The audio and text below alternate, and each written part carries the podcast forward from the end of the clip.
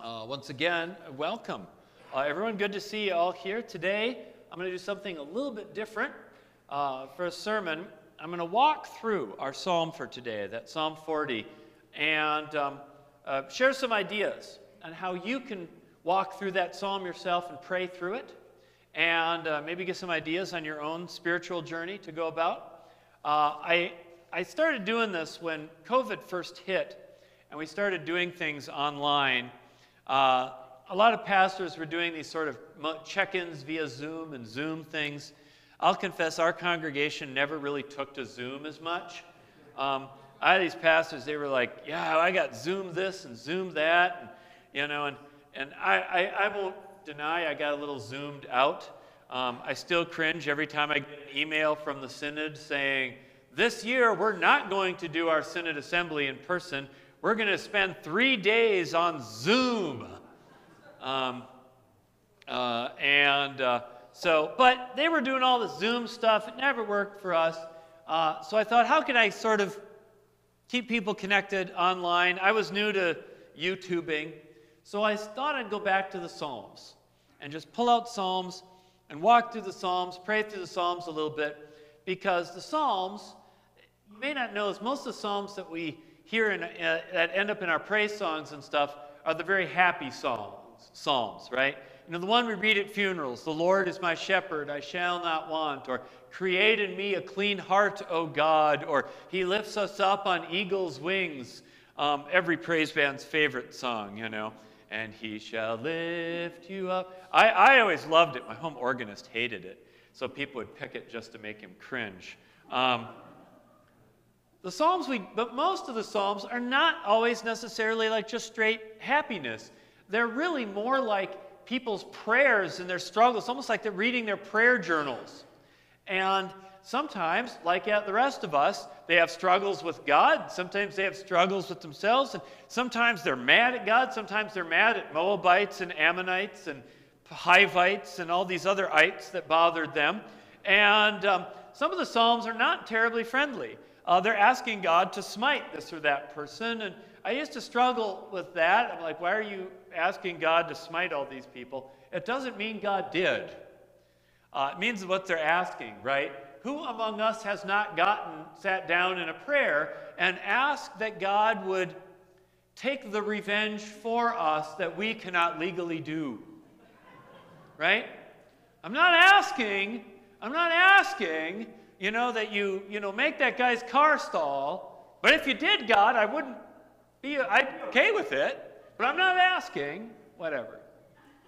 That's, the Psalms are much more real. So uh, I started walking through this. I think I'm up to about 80 now.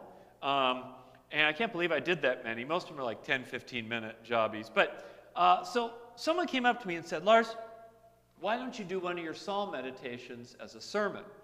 And I was kind of like, yeah. But then we got to today, we got Psalm 40. And so what I'm going to do is I'm going to walk you through this one and walk you through the different sections of it. The psalm's written as a poem. And I'll give you some questions with each chunk on ways that you could put yourself into the psalm, ways that you could reflect on it, uh, and pray through it yourself. Because that's in large part what the psalms are trying to do. You know, they're showing you their struggles so you can pray with it yourself. So, let's start at the beginning. Here goes Psalm 40, verse 1.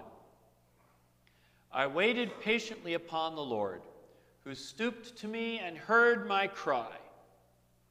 So think where do we begin most of our prayers most of the time?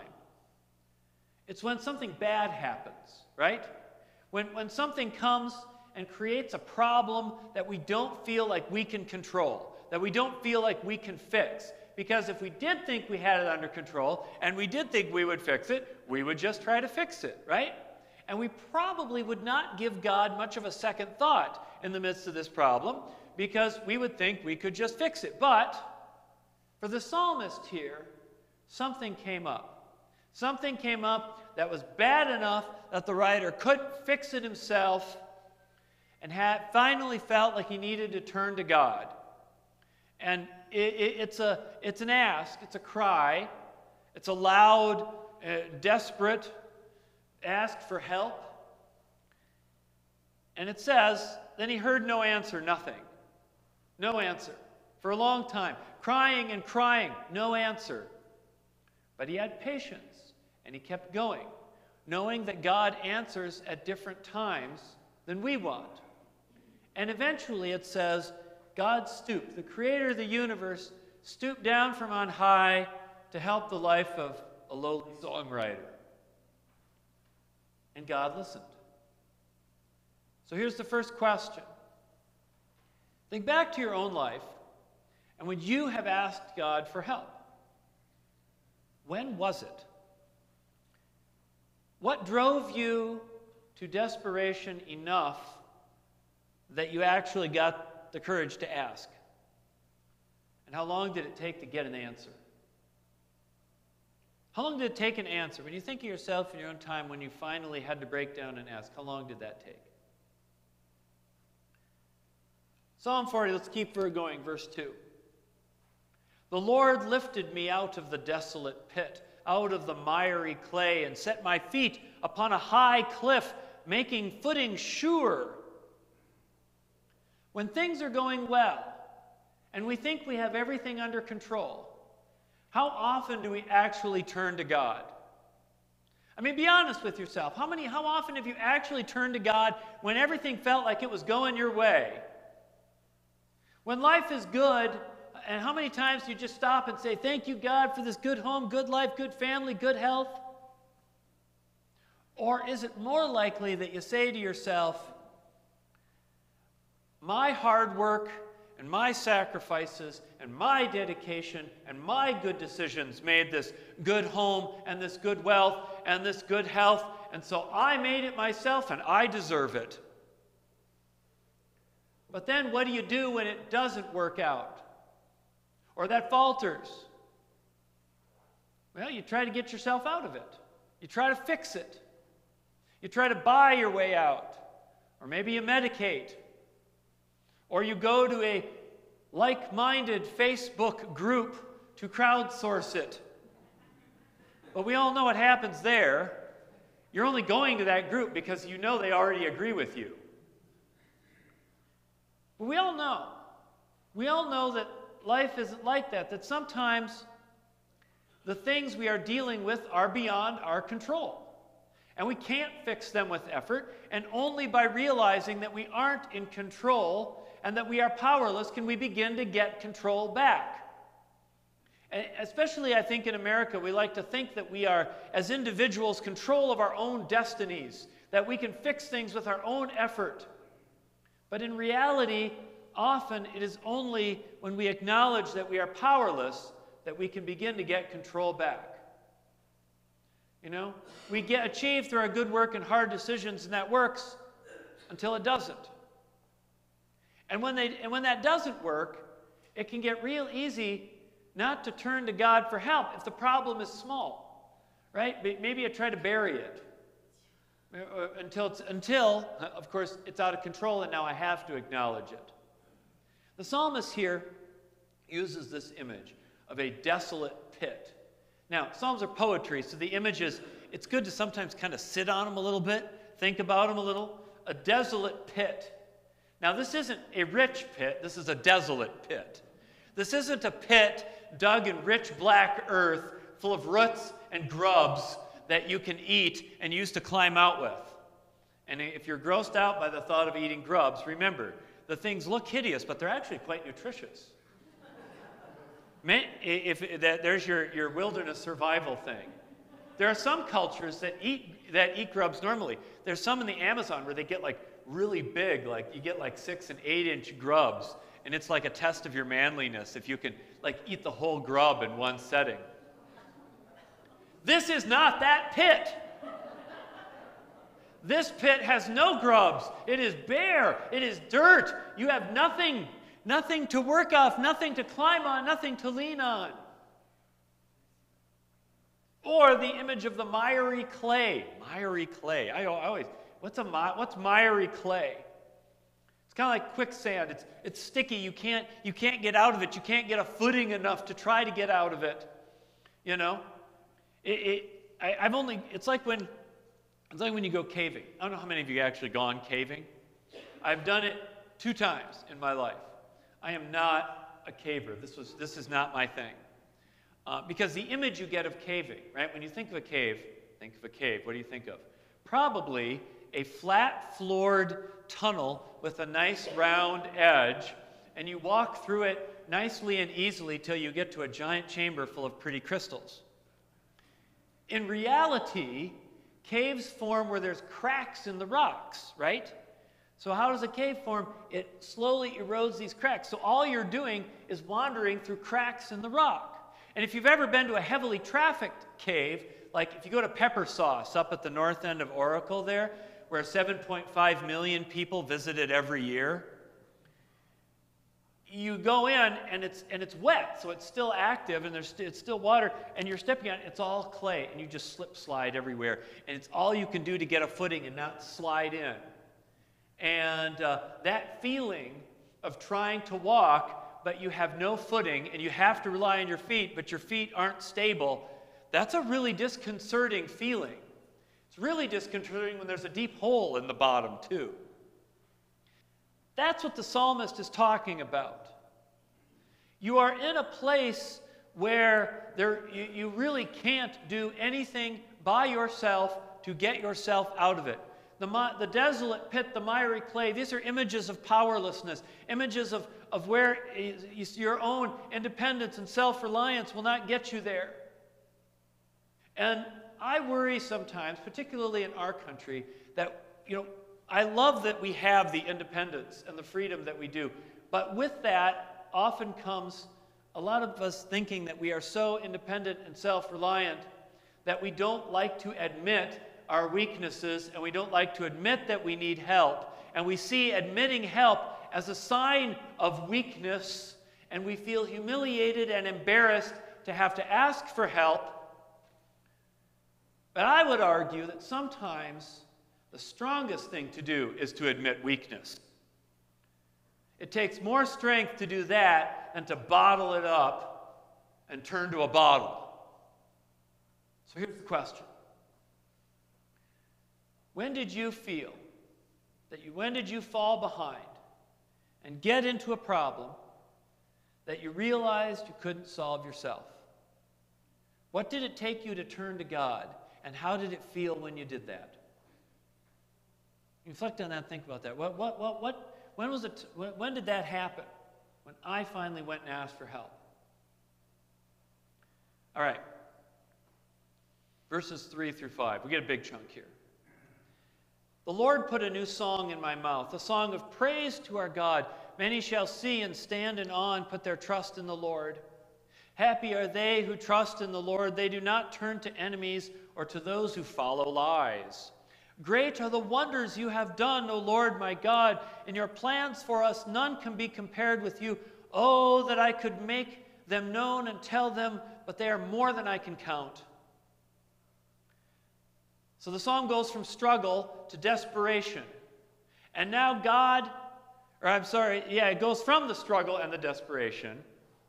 And now God has pulled you up and lifted you out. And so what's the reaction? Psalmist goes to singing praise. Psalmist goes to singing praise. It's so excited, I can't help but sing. It just spontaneously comes out because there's so much joy. There's no worry about what other people are thinking. There's no worry about what you look like or whether people think you're crazy. You don't care if they're going to judge you. It's just so much joy that you just have to say it. And the, and, and the Holy Spirit, it's like the Holy Spirit puts that song there, the psalmist says. And so we get this song, and it goes on for a few verses. And there's something so spontaneous and uncontrolled about faith, where the Spirit works that way. And, the, and, and there's a real joy in surrendering and letting yourself go and putting yourselves in the hand of someone you can trust. It's like this burden of trying to be self reliant just goes away, and now you don't have to carry the burden of being burdened. You're free. It's kind of like again, I'll tell you another story. Ever been to Chaco Canyon? Wonderful, beautiful national park. It's one of the hardest ones to get to. It's dirt road to get into it. I, in my brilliance, took the family minivan on it. Blew a tire. I'm in the four corners of New Mexico, 60 miles from the closest town, with zero radio, and somehow my kids found cell reception. I don't know. You must be like, when you must be born after 1999, you must have a, your brain must be wired to know how to find cell reception, because we're stuck on this dirt road in the middle of New Mexico. And they're like, wait, right there, got it. How do you do that? You're like a water witch. Oh. We used to do water witching, now it's cell witching. And finally, you're sitting there and your t- tire's blown out. You don't know where the minivan spare is. It's really awful. They put it like under the seat. Somebody comes by. They pull over and say, Can I help? And you're like, Thank you. Thank you. I don't care what I look like. Just get me out of here. Get me to that Walmart in Gallup because it's 4th of July weekend and that's the only place that's open.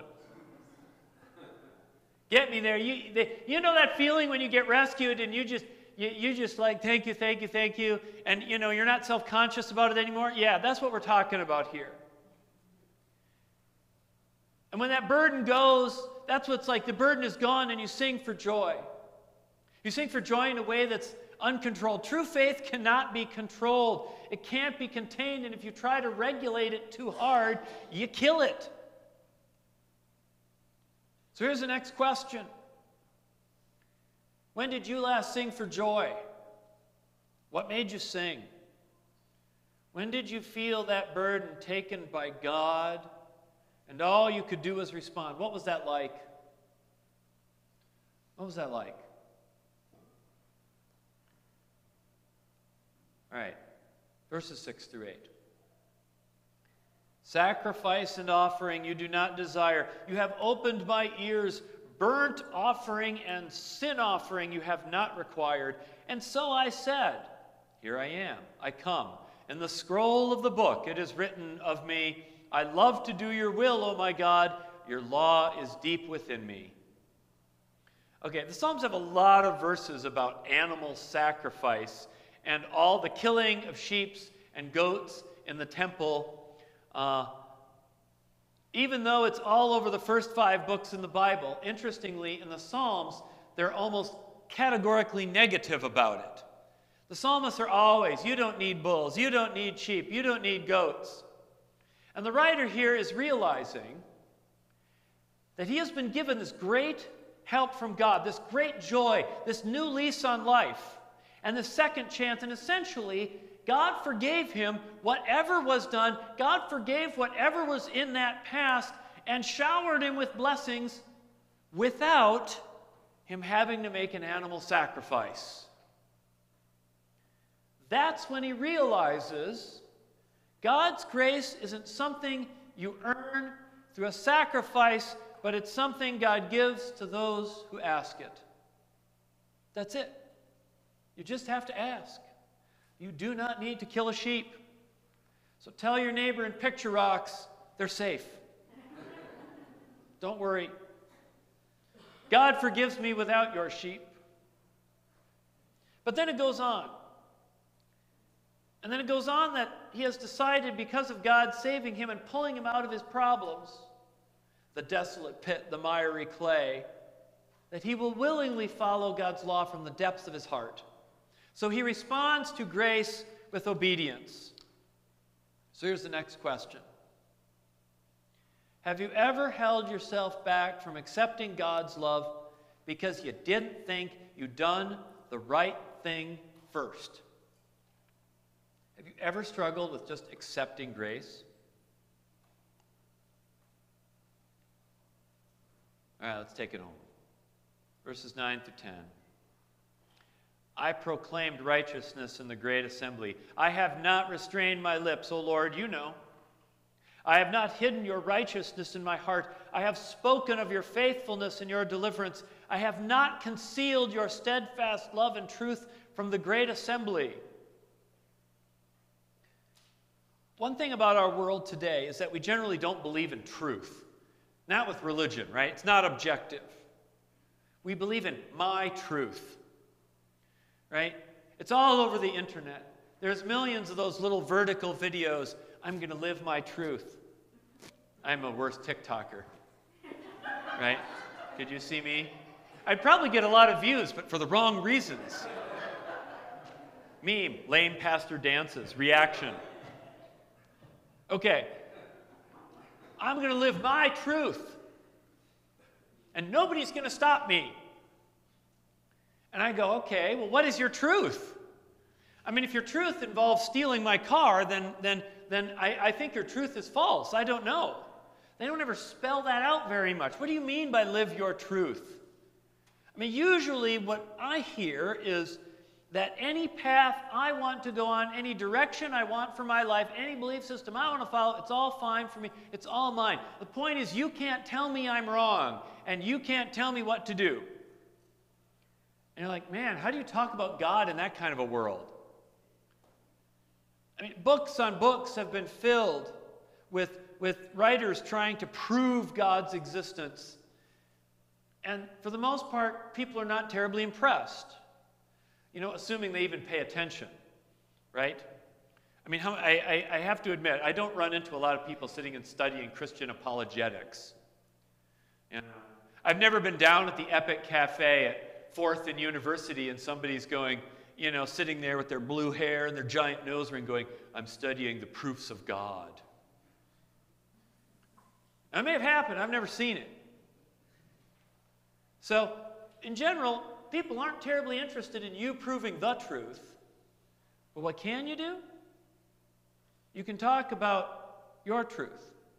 It's true. We, we don't want we don't want we don't want to push, right? We don't want to push it on someone. We don't want to be the Taliban. You will believe right?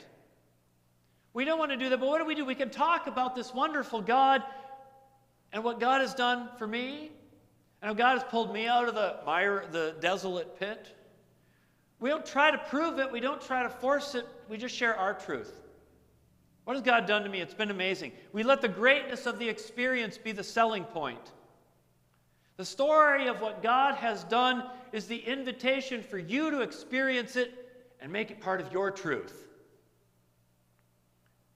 Now, the Psalms are written way before these modern ideas about relativism and all that kind of stuff. But the psalmist does the same thing I would do today. Just go and talk about what God has done for me.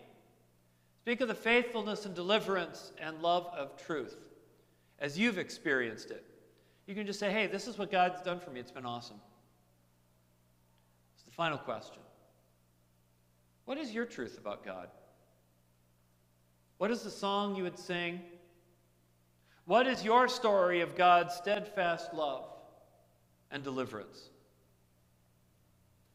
Now you can take these reflections home. Quite literally, I printed them out on the, on the back. There's a tape. You can grab them if you want to go.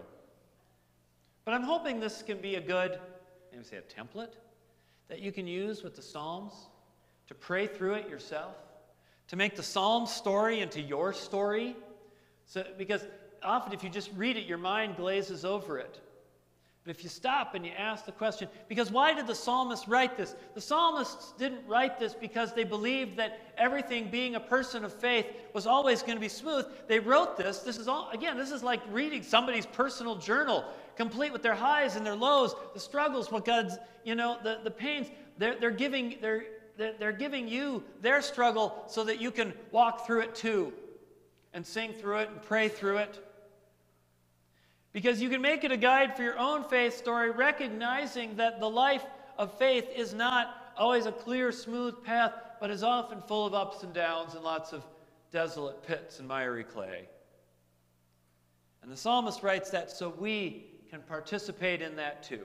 And so I hope you can make this a guide for telling your story and recognizing the way God's worked in your life and the way God works through you too. Amen.